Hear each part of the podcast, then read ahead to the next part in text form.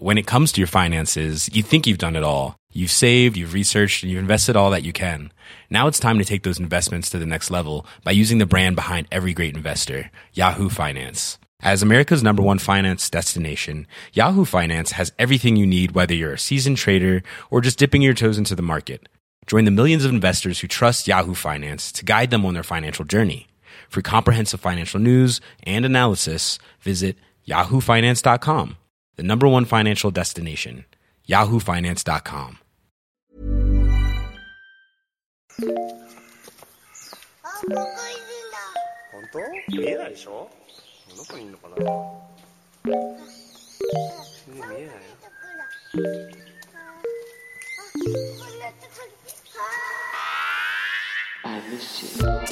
Hey everyone, it's Patrick. Uh, this is not the intro to a normal episode of Waypoint Radio. Um, this is actually something a little bit different. Uh, like most of the country, uh, we've spent the last month processing the horror of yet another school shooting, but at the same time, admiring the incredible bravery of the student survivors from Parkland, Florida, rising up, demanding change, actually getting actionable change, and making us think we can break this deadlock. And in the lead up to the March of Our Lives event that's happening this weekend, Waypoint is publishing a series of stories this week about gaming's relationship with guns. Now, to be clear, we're not suggesting playing games, even violent games, causes real life violence. And as Austin said in a piece earlier today, that doesn't mean that the way guns and violence are portrayed in our favorite hobby cannot test our consciousness or that we cannot be critical of their depiction. There's an important distinction I want to make sure that we're making clear. As people play games, we often take the notion that games don't correlate to real life violence for granted. Like it's something we inherently know. It's been oh, it's been studied and proven, but like in our gut, like it well, it doesn't happen to me, um, and it hasn't happened to my friends. Like it's not a thing, right? But I wanted to know more about the actual science behind that statement. Like how do we get here? How do we travel from A to B? And to learn more, uh, I spoke with Villanova University professor of psychology Patrick Markey, co author of the 2017 book Moral Combat Why the War on Violent Video Games is Wrong. It's a really fascinating conversation about how video games keep getting pulled into this misguided conversation, uh, what we actually know about the gaming habits of mass shooters, how academics actually study the psychological and emotional impact games have on us, and why this actual professor actually used to be someone who wondered if games could contribute negatively to our behavior in a way that should worry us. Apologies, uh, the audio quality of this interview is not uh, as great as some of our other stuff uh, because of the way it was recorded. Um, he was uh, calling in uh, on Skype on a phone. Uh, there's just a limited amount of tweaking I could do to the audio. So thanks to Danielle for doing whatever magic she could, but just know upfront that it's not as nice as we'd like it to be. But I still think it's an interesting conversation worth sharing. And we even kind of touch on the future of sort of academic study of video games. We touch on addiction and loot boxes. That stuff is all pretty early, but we at least get into that towards the end of the discussion. So uh, we'll be back on Wednesday with a regular episode of Waypoint Radio. Uh, but until then, enjoy my interview with uh, Professor of Psychology Patrick Markey. Hey, Patrick. Hey, another Patrick. It's easy to remember. exactly. How's it going? Pretty good. How about with yourself? I'm doing well. I appreciate you taking uh, some time time to chat with me. Not a problem at all. Um, where are you based out of again? I am at I'm at Villanova University is where I work Right, at, right. so I'm out of Philadelphia. Gotcha, gotcha, gotcha. Oh, you guys, well, a lot of news coming out of Philadelphia in the last 24 hours. yeah, no, we definitely have lots of stuff going on, so it's very exciting. All Pennsylvania is very excited right now. So um, well, I- was hoping to, to kind of start uh, by asking you uh, can you sort of introduce the book, why you were interested in writing uh, about video game violence, and like what sort of started you down that path of trying to answer a question that's been explored in various ways over the decades? Yeah, I mean, the book was written by me and uh, Chris Ferguson, who's also a research psychologist and actually clinical psychologist who's examined video games for decades. Um, and we were kind of trying to just put together everything we've done over the past, say, 10 years or so to kind of get a sense of uh, the general state of research in video games and kind of address the moral panic around video games. And we really wanted to write the book for the general public. I mean, it's really geared towards the general public. It's scientifically based, I and we have over 300 citations in it. Um, but one of the problems in academics is in academia, we end up talking to each other a lot and not with the general public. sure. And so that was kind of one of our goals with the, with the book is to kind of give um, our insight into what we think the research is telling us about video games. And, and I guess like sort of let's start top level. Like, what did the research tell you? You know, like from the uh, what I was reading about. You know, the general takeaway is you know, hey, games are uh, possibly good, but I imagine you know the the actual answer is a little more complicated than that. Yeah, well, even within the field, there's a, um, a, a minority group of researchers that are really vocal about the potential negative effects of violent video games, whereas the vast majority of scholars don't think they pose societal harm. Um, and I think where the big disagreement comes in the two groups is what we're looking at and then what gets talked about in the press. And so the group that tends to think that violent video games have a negative effect typically examine kind of um, very mundane measures of regression, like giving too much hot sauce to a person or uh, exposing someone to an irritating noise. And in that kind of research, we do find that after a person plays a violent video game, immediately afterward, they kind of display these kind of, if you will, jerky qualities. Um, whereas the other group of researchers, we more examine horrific acts of violence, like actual homicides and aggravated assaults and things of that sort. And in that research, we actually don't find a link, or we actually find the link goes in the opposite direction. And so I think the big error that gets made between these two camps and between politicians as well is taking the results that we find from these mundane forms of aggression, trying to generalize them to the broader or to the more serious forms of, of aggression or of violence. And I think that th- the thing is, both of those worlds can be true. And it's like almost all forms of media. That's probably what happens is violent video g- games have a short-term effect on us. So right when we're done playing it, our mood becomes elevated and we might be slightly more kind of, again, for lack of a better word, a little bit jerky right afterward. But that goes away fairly quickly. It's almost like going to a movie. If you go and see a really sad movie, um, you're probably going to cry right afterward. You're going to feel sad about it. Your mood's going to change, but it's not going to make you clinically depressed suddenly. So just like video games might alter our moods temporarily, they're not fundamentally changing us as individuals. And it sounds like uh, you actually, you know, the two of you actually play games yourself. Um, like I, I imagine, like that uh, was that helpful in like kind of going down this path, like because it seems like uh, you know this is an outside observer that a lot of times like whether it's the, the, the studying of video games and their effects, the commentary on video games and their effects, often comes from a place of ignorance over how games themselves even work. Yeah, we actually have research on that. That um, it's a, so your gut feeling's right. That uh, what actually has been found is that people who are older and don't play video games are the ones that are most suspicious of violent video games. And again, probably for good reason. If you just see a violent video game, they can be disturbing looking. So it's not crazy on why somebody might fear that type of media.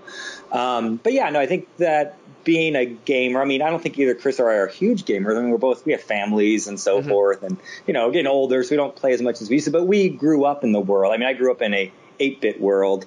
Um, Chris probably grew up in a 16-bit world, um, but we were surrounded by this media, so it's not foreign to us. I don't think we naturally fear it, as opposed to somebody who might not have grown up surrounded by it.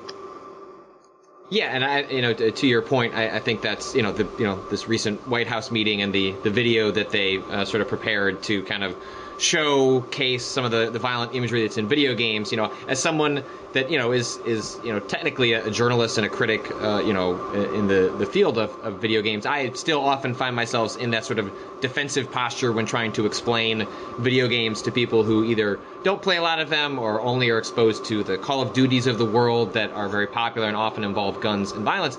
And you know, as uh, you know, the, the video that the White House prepared as uh, you know, although I don't think that represents the medium, I you know that's also very intrinsically part of video games, and I I have a hard time explaining sometimes to folks that aren't super well versed in video games, like.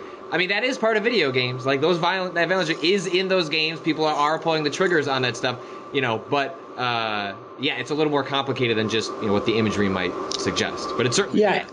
Yeah, I think it's okay, and I think people get these things put uh, confused a lot. It's okay to be morally offended by violent video games, to find them repulsive, to not want to play them. It's another thing then to say, therefore, it probably causes mass homicides. That, I mean, one, we have science to suggest that isn't true.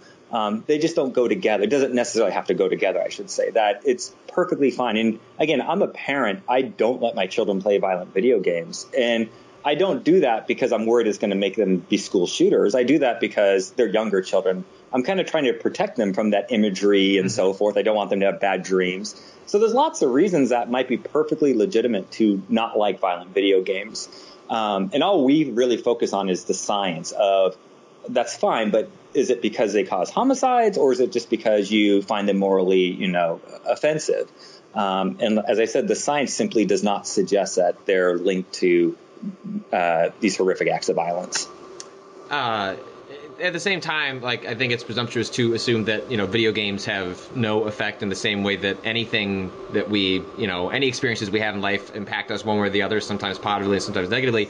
I'm curious, like in your research, like w- did you stumble upon anything that suggests like some of the downsides of, of video games, things that are worrying that are maybe not related necessarily to the outright question of you know mass violence? I mean, probably the biggest issue is desensitization. That that's the one that gets discussed the most. And there is some evidence to suggest violent video games do desensitize us to violence, but it's actually a, a very important caveat to that. It only desensitizes us to video game violence. So if you're a gamer and you see that montage from the White House, you don't even blink an eye.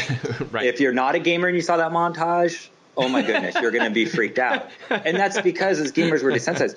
But now, if you're a gamer, and I actually, we know this from research, and I actually show you real images of a person actually being killed, you're going to be just as disturbed as a non-gamer. Hmm. And so, yes, we do become desensitized to video game violence, but again, it's not as if we're becoming desensitized to real world violence. Now, the question is, as graphics and video games become more realistic, will that suddenly shift over and suddenly we will become desensitized to real world violence? We don't know yet. We haven't reached that point yet. Um, our guesses as researchers that it's probably not going to happen simply because we, as technology has advanced, we haven't seen desensitization to become more um, as as graphics have become better. So it's almost as if perhaps inside of our brains we have some kind of switch when we know we're playing something that's not real, as opposed to something that is real. Um, so when you're playing a video game, you're well aware it's not real. Um, and so that might prevent us to become desensitized from something real, but we don't know yet. I, mean, I guess bottom line is if graphics and virtual reality becomes so immersive, perhaps we'll hit that point. But at this point, we don't seem to have hit that point for desensitization. Uh, I have to imagine, you know, as someone that you know grew up at least around video games, like you had sort of a working knowledge of what it was like to play them and and what it means to interact with a, a violent video game on some level. Um, my presumption would be that you uh, went you went in with the idea that maybe. It, did you go in with the idea that video games did not cause violence, and were there things along the way that surprised you or sort of challenged some of your views, even if what you ultimately came away from was, you know, there isn't this link to to mass violence that is sometimes uh, Yeah. No, actually, I, I went in with the exact opposite. So Oh, okay. I went in I went in as my if you look at my first studies I did again about a decade ago, they are these studies looking at mundane forms of aggression. Um, these were questionnaires like Do you feel hostile? Um, and violent video games. And so I was finding these links between right after you play a violent video game, your mood is temporarily changed. Um, and the early articles, I even talk about school shootings and so forth in the context of my findings. So I was very much into the camp of it. But then what happened with Sandy Hook? Um, after Sandy Hook, I suddenly got inundated with calls from reporters and politicians and so forth using my research as a suggestion that that's what caused it. And it made me really reflect on the generalizability of my findings that can we really take the stuff we've done in the lab and actually relate it to horrific acts of violence like school shootings? And so that's when we started to actually look at real acts of violence like homicides, aggravated assaults, and so forth, um, because it was a much more direct comparison. And it was through the, that investigation that we, or at least I, started to change my mind on whether or not we should be using what we use in the laboratory or using what we find in the laboratory to suggest there's actually a link between real acts of violence. Can you, uh, you know, I imagine uh, a lot of folks like myself, they don't really understand like what it means, like uh, when something plays out in the lab. Like, can you walk me through a little bit of how you actually end up measuring this stuff? Like, what things you're looking for? Um, Yeah. Like, uh, Like, I'm, I'm just curious how that actual uh, yeah, I happened. I can pull back the curtain and show you how how, how it's made. It, it's not it's not how people typically think. So I'm just I'll talk about how a typical video game study is. There's always Sure. nuances to all of it. right, right, right. But the typical video game study done in the laboratories, we take participants in and they're separated. Um, and one flip of a coin, a person will play a violent video game or a non-violent video game. And they try to match the games on all kinds of things, like how exciting they are and things of that sort. So they try to make it so the only difference is, is the violence in the game. Then after they're done playing the game, they usually go do something else that they think is related to another study.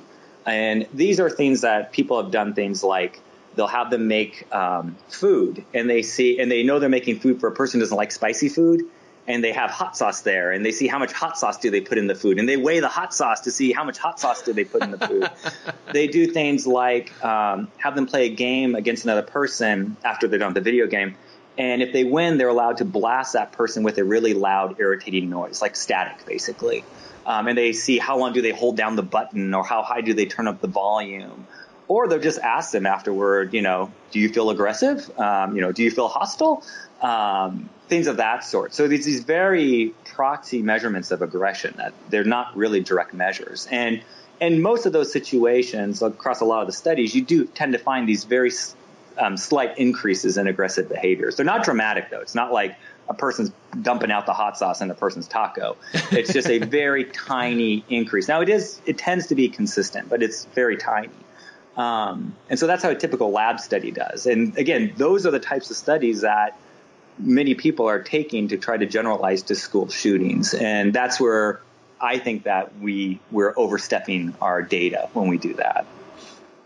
Uh, you know, one of the, the, the counters that people have said when you know there've been uh, uh, sort of a suggestion that like, oh, like if video games are uh, you know causing uh, uh, violence amongst uh, you know people that play them, like why doesn't that happen? You know, in other countries, lots of you know the whole world plays video games. But I'm wondering if you've in your research have you noticed any different trends or anything different like between like what happens in America and what happens in, in other countries? Like, is there is there anything you've noticed in terms of like the behavior of, of people that like differs based on like where they're actually playing them? Yeah, well, I mean, what one thing we found is that the countries that play, that consume video games the most often, actually tend to be the safest countries in the world. um, and that's even after we control for all types of variables. You know, we you find this correlation, and right, correlation doesn't mean causation. There's some third variable that might be causing it. So our job is to try to break it, to put in as many variables as we can think of that might be explaining that relationship. And we haven't been able to. That no matter what we try to control for, it always stays negative. It never becomes positive. Um, and by, by negative, I mean the countries that consume the most violent uh, video games are the safest ones. Um, it never flips and goes in the other direction. And so one way to, I mean, one of the issues when you look across countries is we're putting a lot of variables to control, but it's really hard to control for all kinds of things that make countries different from each other. There's so many variables. So the other thing we try to do is look inside of one specific country across time. And so we've done that with the United States. And so we've done things like look at annual changes in video game sales and violent crime. We find it's negative. Again, as video games become more popular, it's become safer. We've even examined when people are playing video games, violent video games, and changes in crime. So monthly changes on how often people are playing it and monthly changes in crimes. And we find that those months people are playing video games are the safest months. And we even look at release dates. So we look at release dates of, say, Call of Duty and Grand Theft Auto, the two games that tend to get lumped most often. And we find right after those games are released, we tend to find dips in violent crime. Um, so if anything, the link when we look at real violent crime, homicides and aggravated assaults, tends to be that when people are playing video games, specifically violent video games, that you're actually safer than when they're not playing them. I'm curious what uh, some of the reaction to the book has been. Like, have you have you gotten any pushback from you know some of the, the researchers who are maybe still in the camp of like, well, you know, well, actually, we believe it actually is doing X, Y, and Z. Um, like, what has been the general response to the book so far? Sure. I mean, I mean, you're absolutely right that there's definitely pushback from the the vocal group of researchers who who don't like the notion that video games uh, we're we're trying to claim video games don't cause violence. In fact, they actually might be making the world safer in a weird way. Um, but there's really no criticism of our research itself. It's usually more just pointing to the laboratory studies that they'll say, well, we have all these laboratory studies that say this thing. And again, our response is that's fine. I think those two data, these two fields can exist with each other. The idea that video games momentarily might make us slightly more aggressive right after we're done playing them, but they don't fundamentally change us as people. Um, I mean, I think probably the part that's gotten the most um, uh, discussion, especially recently, is our analysis of actual school shooters. Um, so here in the early 2000s, the U.S. Secret Service did a uh, analysis of school shooters, basically a profile analysis mm-hmm. of what's a typical school school shooter like. And then for our book, we did school shootings since they did it, and we actually find the same results. It doesn't matter if it's the Secret Service data or our data. And what we actually find is school shooters are actually less likely to play violent video games than the average high school student. Um, so about 70% of high school, male high school students um, play violent video games, whereas school shooters, it's closer to 20%. Um, and so it actually goes in the exact reverse direction of what the narrative typically is of violent of school shooters being video game players.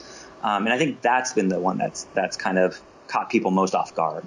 I think it's most. I, I, would imagine a lot of people have stuck in their minds Columbine and like Columbine. You know, they, you know, found that they played a lot of Doom, which was mm-hmm. you know in the, you know in the '90s, like you know looked upon as uh, you know the particular game that people were harping on as uh, sort of fitting in this like violent video game, violent person mold. And I think you know you do any if you were to go back and look at like research or what people were talking about about you know in the context of Columbine, like Doom always it like comes up like it was a I remember I was you know nine years old at the time when that happened. Like I played a lot of video games. Like I was playing Doom at the time and my parents didn't end up taking it away from me but it was certainly like a conversation that was had and it seems like it's just become one of those sort of like regular talking points that um, like seems like seemingly largely attributable to the conversation around Columbine and it's just kind of gotten stuck as we've gone along and people look for things to explain when there's a new shooting and there's no actual information and, and all you can look up is what they've done on the internet uh, or what's on their computer. Yeah, and you're absolutely right that we tend to remember the cases that fit our narrative. We have this illusionary correlation. So we remember Columbine, we might remember Sandy Hook and things of that sort, the ones that fit our narrative. The ones that don't fit our narrative, we don't relate to it. We tend to forget about. And so we create this false impression that there's a relationship. And even the ones we tend to think relate to it actually don't relate as much as we think. So certainly Columbine, they played Doom, and they played Doom a lot. But if we look at other cases like Sandy Hook, that, that's a prime example where it's often said that he, you know, obsessed about violent video games and played them all the time. He definitely owned Call of Duty. There's no doubt he owned it. But again, it was this million unit seller. It's not surprising that right. adolescent male owned it. But actually, what we know from what he was doing up until the, the killings is um, based on the GPS in his car, he kept going to this movie theater. It was unclear why he kept going to it. But what it turned out was the reason why he kept going to the movie theater was to play Dance Dance Revolution every single day. so, like, if he had an Jeez. obsession with games, yeah. it was Dance Dance Revolution. Even interviews with his friends or his peers, um, when they when they were asked about his favorite game, they reported his favorite game was Super Mario Brothers. So, I mean, he played video games again, like most adolescents do, but the games he obsessed about were not these ones that we tend to link to violent crime. Um, and then there are other cases like uh, Virginia Tech is another great example, which still falsely gets associated with violent crime or with uh, uh, violent video games. And what's interesting about Virginia Tech is that one the um, uh, shooter actually owned no video game systems, had no games at all, which is really unusual for a student going to Virginia Tech. Right. Um, in fact, his roommates even commented at the time that they thought it was weird that he didn't play video games. Um, and that narrative we kind of find with actually school shooters that what we tend to find with them is they do things that aren't normative of their peers. And one of the things uh, right now for adolescent males, at least, is playing violent video games. Again, 70% of them play it, that it's a normative activity. So as parents, we might not be thrilled that our kids are playing Grand Theft Auto, and you know maybe we might keep it from a, for some reason, but it's a normal activity for them to do. And one thing we know about people who are psychologically healthy is they tend to do the things that their peers do. And so what we might be seeing is the reason why school shooters might not play violent video games that much isn't that violent video games make us safer or anything like that. It's simply that they're a normative activity that healthy kids do. And so when a kid doesn't do that, it might be a red flag. Were there other instances of sort of like narrative contradictions that you found uh, along the way, that the way we talk about um, video games, the way we talk about violence, the way we talk about sort of mass violence and mass shootings that like also like flipped in the other direction uh, in, in, the same the, way that the, the profiles did? Yeah, there's certainly similar ones. I mean, I think the other thing is just mass shootings in general. So if we can expand it out of school shootings and take, you know, the Colorado movie theater shooting, um, that that one often gets linked to video games as well. But the problem is with those types of things is you're only picking ones that fit your narrative. So if we can, if we can use any mass shooting, say, then we should also look at the Las Vegas shooting. Did he play video games? We should look at, you know, the San Bernardino shooting. Did they play video games? And again, the issue is that very often we pick and choose. Specifically, we tend to pick the ones that are adolescent males and we say, aha, they played video games. But if they're older or if they're females, we don't ever say, oh, they didn't play video games. That we only focus on the ones that tend to fit our narrative. Hey, it's Danny Pellegrino from Everything Iconic. Ready to upgrade your style game without blowing your budget? Check out Quince. They've got all the good stuff shirts and polos, activewear, and fine leather goods, all at 50 to 80% less than other high end brands. And the best part? They're all about safe, ethical, and responsible manufacturing. Get that luxury vibe without the luxury price tag. Hit up quince.com slash upgrade for free shipping and 365 day returns on your next order. That's quince.com slash upgrade. How much have you uh, found, or can you speak to, like, how much is this a perpetuation of like sort of like ignorant media reports, or is this more rooted in law enforcement? Like, is or is it a mixture of the two? Like, uh, I'm curious if you found sort of patterns on like why these points have like stuck, why video games kind of come up as sort of a top line. Like, how do we explain what happened? What were they doing? Like, is this more the media looking to explain and provide information in a 24-hour cable news network environment, or is this more something that's happening in the investigative side? Uh, yes, it's all of those. I mean, this is it's it's a moral panic, and so we've seen this before. We saw this with comic books in the '50s, with rock music in the '80s, Dungeons and Dragons, all that stuff. Exact same pattern happens. That basically what happens is the media will hype up a link between X and Y, violent video games and school shootings, and then typically, which would be a natural reaction, we get upset and worried about that which causes politicians to kind of focus on it, which causes them to create research money to fund it, which creates usually scholars who are willing to kind of examine it and maybe, you know, extend their findings more than it should be, which then causes it back into the media picking up those findings. This is kind of this vicious circle that ends up happening. Um, so yeah, it's it's everything that it's the video game issue. It's funny when we wrote our book a year ago we were so nervous that, well, not nervous, we were kind of happy. We thought, oh my gosh, no one's going to want to buy this because who talks about violent video games and school shootings anymore, right? It, we're, right. In fact, that was some of the early reviews that came out. That was one of their criticisms was like, you know, interesting book, but who cares anymore? Haven't we party. settled this debate? yeah, exactly. like, oh my gosh. And so it's, we were kind of like, oh, oh, well, you know, I guess that's good that, you know, we're over it. Um, but apparently not, you know, it just takes a horrific tragedy and suddenly me and my co-author end up getting talking to different people which is sad that that's that's the time that that you know we end up talking to individuals is because of this this link that's a myth. Um, so yeah i mean it's basically just another moral panic that's happening. You know when video games are done when we finally are done with them and linking them to school shootings, um, it's going to be another boogeyman. That it'll just be, you know, it's going to be virtual reality, it's going to be smartphones, it's going to be some new technology that ends up getting linked to, you know, all these negative outcomes. Uh, and, and, it's kind of curious. The one thing that uh, you mentioned that uh, it sounds like you know when the, some of the first research was happening into sort of like the causal links uh, or potential causal links of video games and violence were grant like were the result of research grants that came because politicians were in, like feeding into this cycle. And so, do you, is it possible that the, the, reason there was as much research as there was uh, that looked at the potential negative effects was like a has a causal relationship with like oh we've got to do something and so maybe video games are a bad thing but the only money that's available is actually for looking into the negative effects as opposed to a more holistic or or positive uh, correlation approach. Yeah, no, that's exactly what it is. In fact, one of the things that's probably the most clear indication is research done pre and post Columbine on video games. So if we look at pre Columbine, there were uh, eight studies, I think, that were done on video games and, and violence. Post Columbine, we get into the hundreds. Now we're into the thousands of studies that have been done.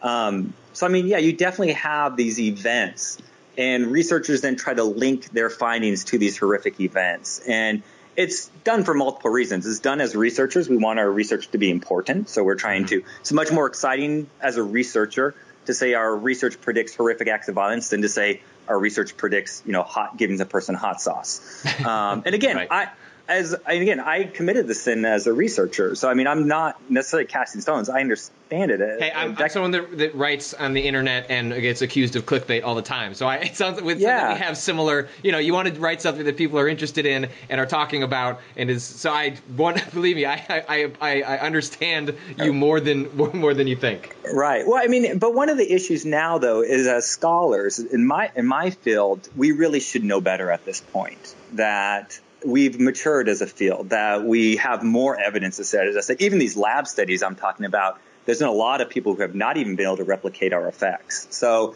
it's even questionable if the effects are real.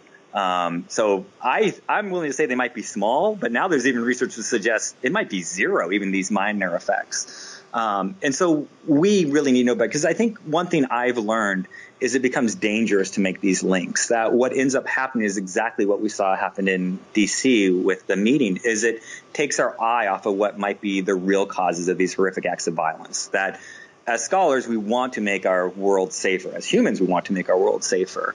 And one of the dangers we run into is if we sensationalize our findings beyond the data, that it ends up focusing the politicians and other people might focus on those issues rather than trying to tackle the real causes of these horrific acts of violence. Uh, when I was reading some sort of like comments and reviews uh, uh, about your book, like one of the sort of like common refrains was uh, something that you mentioned earlier, like the specific way it was written and the, the, the phrasing, the language that was very approachable. And like several people were talking about how they were fans of video games, but often run into trouble explaining to you know folks of older generation or folks that don't play video games, like how to ex- how to pitch it to them as like, well, here's why they're okay, or here's you know here's why this is different than what you're assuming uh, or thinking. And it sounds like part of your book was like trying to give even just video game fans or enthusiasts uh, like a language or a way of phrasing like here's actually like what's actually going on here. Um, because I think that's something that's been missing for a lot of people that want to defend or explain video games, but don't necessarily know how to go about it, especially if you're talking to someone that either is coming to it from a place of uh, already a preconceived notion or just isn't interested in like playing them to understand it themselves. Yeah, I mean, that wasn't our goal initially in the book, but it's definitely where the data led us. That there's no doubt that the data has that um, conclusion to it, or you can conclude that from the data that video games really are games at the end of the day. Um, they don't necessarily change people for bad. They don't necessarily change us for good. I mean, we actually have a whole chapter where we talk about the false beliefs of, you know, brain training and all of these types of things that at the end of the day, video games are games that they don't fundamentally change who we are as individuals. Uh, and as a kind of bringing this to a conclusion, I'm curious, like, where do you think the research is going in the next 10 years? Like, I know a very hot button topic in uh, video games in the last uh, year or two has been this discussion over uh, these things called loot boxes and sort of like the implementation of gambling mechanics into video games and whether that's going to lead to legislation, if that's been under research. Like, I'm curious uh, if you have any thoughts on either that specifically or just where like video game research is going in the future. Yeah, I mean, I think right now, I mean, except for these last couple weeks, right now the big issue in video games is video game addiction and whether or not that's a real thing or not. It's somewhat related to loot boxes. I think of loot boxes when the idea of video game addiction came about, we weren't really talking about loot boxes at the time. That's kind of a different animal. Um, but the idea of can you become addicted to video games like you can, you know, to gambling or any other behavioral addiction that we sometimes talk about. Um, and that seems to be, at least that was the dominant narrative, you know, this past year and really right now, except for, you know, these last couple weeks. Um, and so I, I think that's going to be our next um, issue with video games. Do you uh, do you have any sense of like where the research like sits on that right now? Yeah, again, so not discussing loot boxes. Loot boxes, Right, right. from a research standpoint, are so new to us that I, I don't know if we know if how to deal with them as far as how, what, how they to research are. them yet? Yeah. Yeah, it's kind of hard to figure it out. Um, but as far as video game addiction itself, the research is pretty um, uh, uh, suggested that if it exists, it isn't really a problem. Uh, there's a giant study that came out of Oxford where they examined people using the criteria that um, the um, American Psychiatric Association was kind of laying forward for a potential way to diagnose it. And they found that people who were diagnosed by this criteria were actually just as psychologically healthy, just as physically healthy, just as emotionally healthy as individuals who weren't diagnosed as it. So the idea that someone can play a lot of video games or be addicted to video games, eh, may or may not be true, but if that addiction doesn't mean anything, if it doesn't seem to actually change an individual, if it doesn't make them less happy, make their peers less, their friends less happy, right now it's suggestive that perhaps it's not real, um, that it might not go anywhere. Um, there's a lot of debate on this, though. I mean, certainly, I think our field is kind of divided down the middle right now on whether or not people think it's a real addiction or whether it's not a real addiction. Um, it'll be interesting to see what happens in the next year. I mean, data are still coming in on it, so I don't think we totally know yet. And then, uh, you know, other than uh, checking out uh, um, your book, Moral Combat, like where else can people kind of like follow what you're up to, like where your future research might uh, uh, pop up, like where else can people uh, continue to follow your work? Yeah, I mean, on Twitter, I'm at Pat Markey. Um, and that's easy, the easiest place. Uh, from there, you can go to all of the stuff that we do in our lab and things that we're doing as well. Um, and I tend to tweet on video game stuff, research, the science part of video games, uh, quite a bit. So that's the best place to probably see what we're up to. Cool. Well, Patrick, I super appreciate the time. This has been really interesting, and enlightening. As close as I try to follow this stuff, like uh, this has been uh, really enlightening and interesting. Great. Thanks so much. Cool. All right. Take care. Thanks, Pat. All right. Thanks. Bye bye.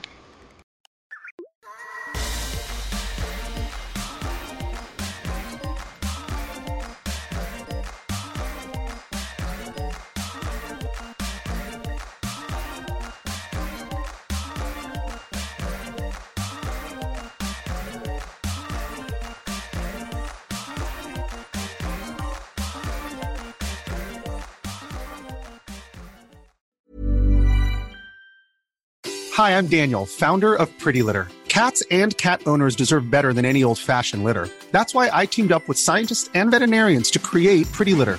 Its innovative crystal formula has superior odor control and weighs up to 80% less than clay litter. Pretty Litter even monitors health by changing colors to help detect early signs of potential illness. It's the world's smartest kitty litter. Go to prettylitter.com and use code ACAST for 20% off your first order and a free cat toy. Terms and conditions apply. See site for details.